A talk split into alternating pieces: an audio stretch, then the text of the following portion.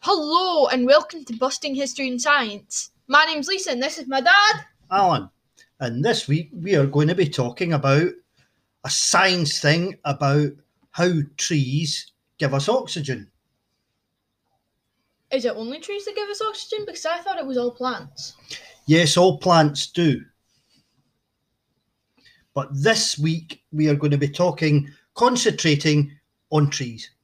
Is it because they give us the most? No, they don't. Wait, so then what does? The ocean. But I'll touch on that a bit later on. Alright, okay. Now, what do you think? Which tree do you think gives us the most oxygen? Uh I don't know, maybe oak or something like that because they're bigger. Wrong, Oh, right?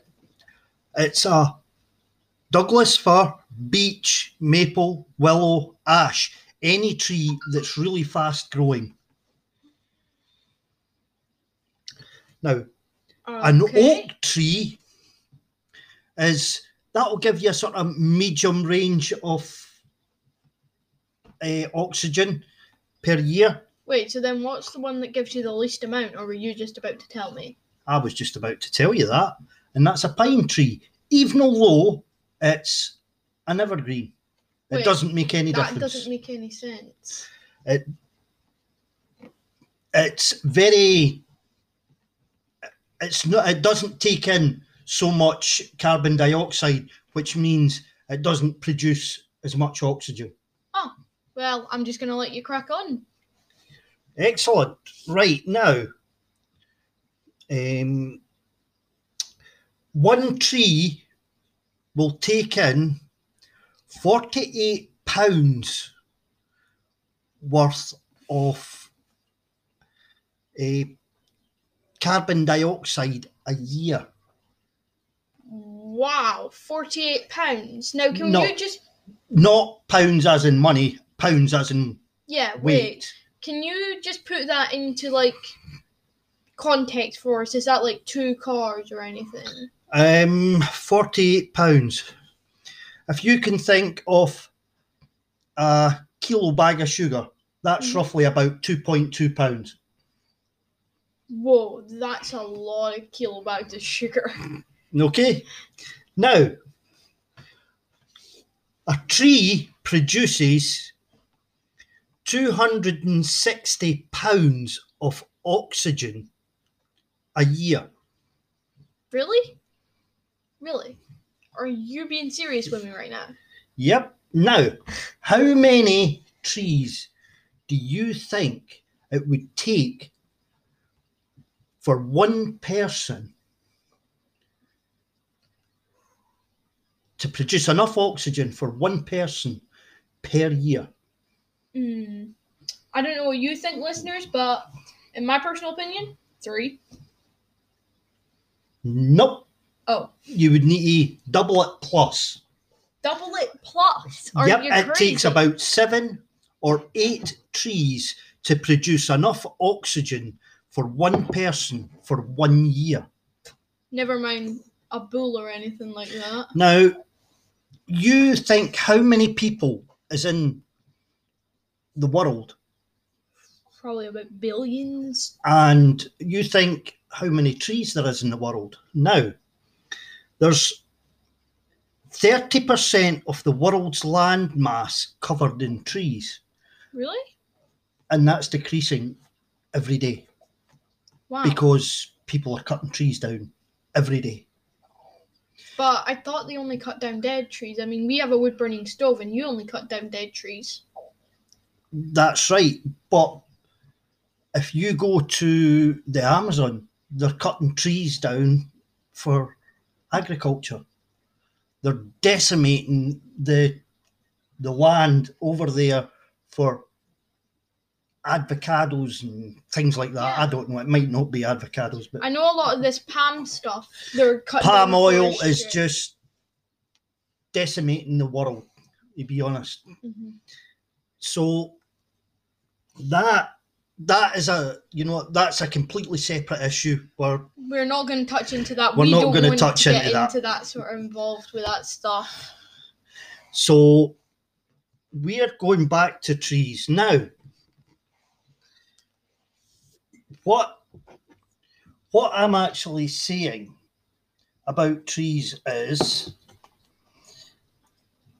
touching back on your question about do trees give give uh, the biggest Amount of amount oxygen. of oxygen per year? No, they don't. Really? Nope. Oh yeah, you said it was the ocean. About 50 to 80% of the world's oxygen comes from the ocean. Is it just the ocean, or can it just be water in general? Ah, right. It's not actual water. It is Oh. the plants, plants, bacteria, and all floating plant life in that that that actually produces the the oxygen. Of course, there's so much plant life in the ocean, so it does actually make sense when you think about it. Yeah. Now, going back to trees, hmm do you know how they make the oxygen? I wish I could say I did. Right. It's all it's called photosynthesis. What? What? Right. What happens is a, a tree produces leaves which soaks in carbon dioxide, hmm right? Now, that carbon dioxide, along with the sun, hmm it has a chemical reaction, Okay. right, in the leaf, and it produces a sugar, which Ah. feeds the tree. Now, the byproduct of that, the waste product, is oxygen, which the tree gives out. Well, thank you for your poetry. We're theoretically breathing plants' poo. Theoretically, yes. And here's another one. All right. Do you think trees can feel pain? I mean, I'm not sure. I, if they could, I feel sorry for them when someone goes rip roaring with a chainsaw. A tree cannot feel pain because it's not got any pain receptors. There is plants that do feel pain. Is that like a Venus flytrap and that? I again, I need to look and read research into that, but I have heard that there is plants that Feel pain. feel pain, which I will look into. We shall have you? answers for the next episode, guaranteed. Uh, but this particular episode, the tree definitely doesn't feel any pain because it doesn't have a single pain receptor. Well, that's good when someone decides they're gonna play with their chainsaw.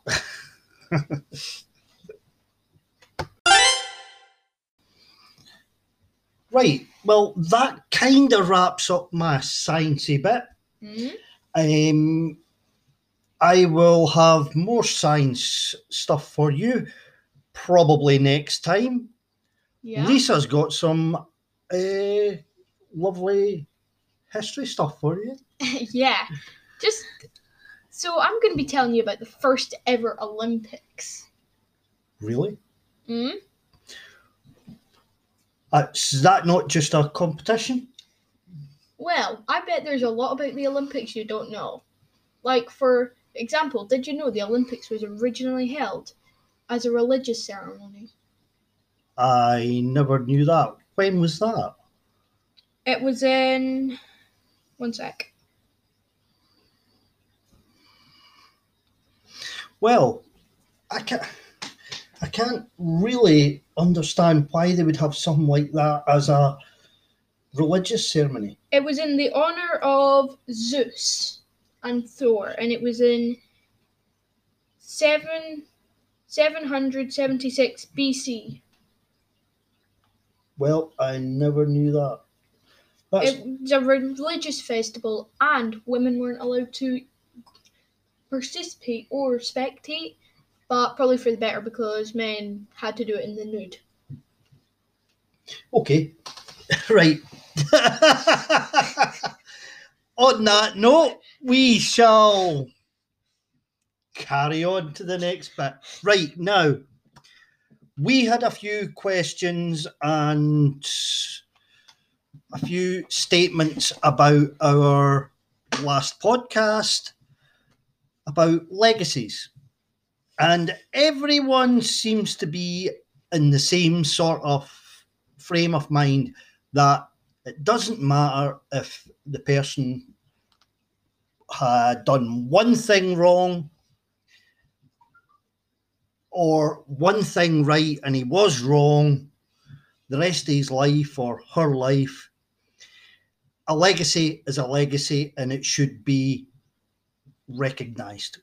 Be it wrong, be it right, be it good, be it bad. A legacy is a legacy. Yeah. If you have no clue what we're talking about, by the way, go back and listen to our last episode. It'll all become clear. Yep. And that was on our last episode, which was Alexander Hamilton. right now, we've got a really fun question for you this week. But before that, Lisa's got some some other stuff for you. yeah. More historical stuff. Right, what is it? Come on. Okay. Uh, So,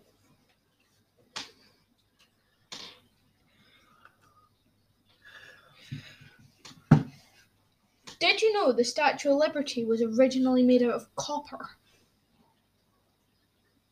ah, that would ex- that would now is that got something to do with the fact that it's green just now?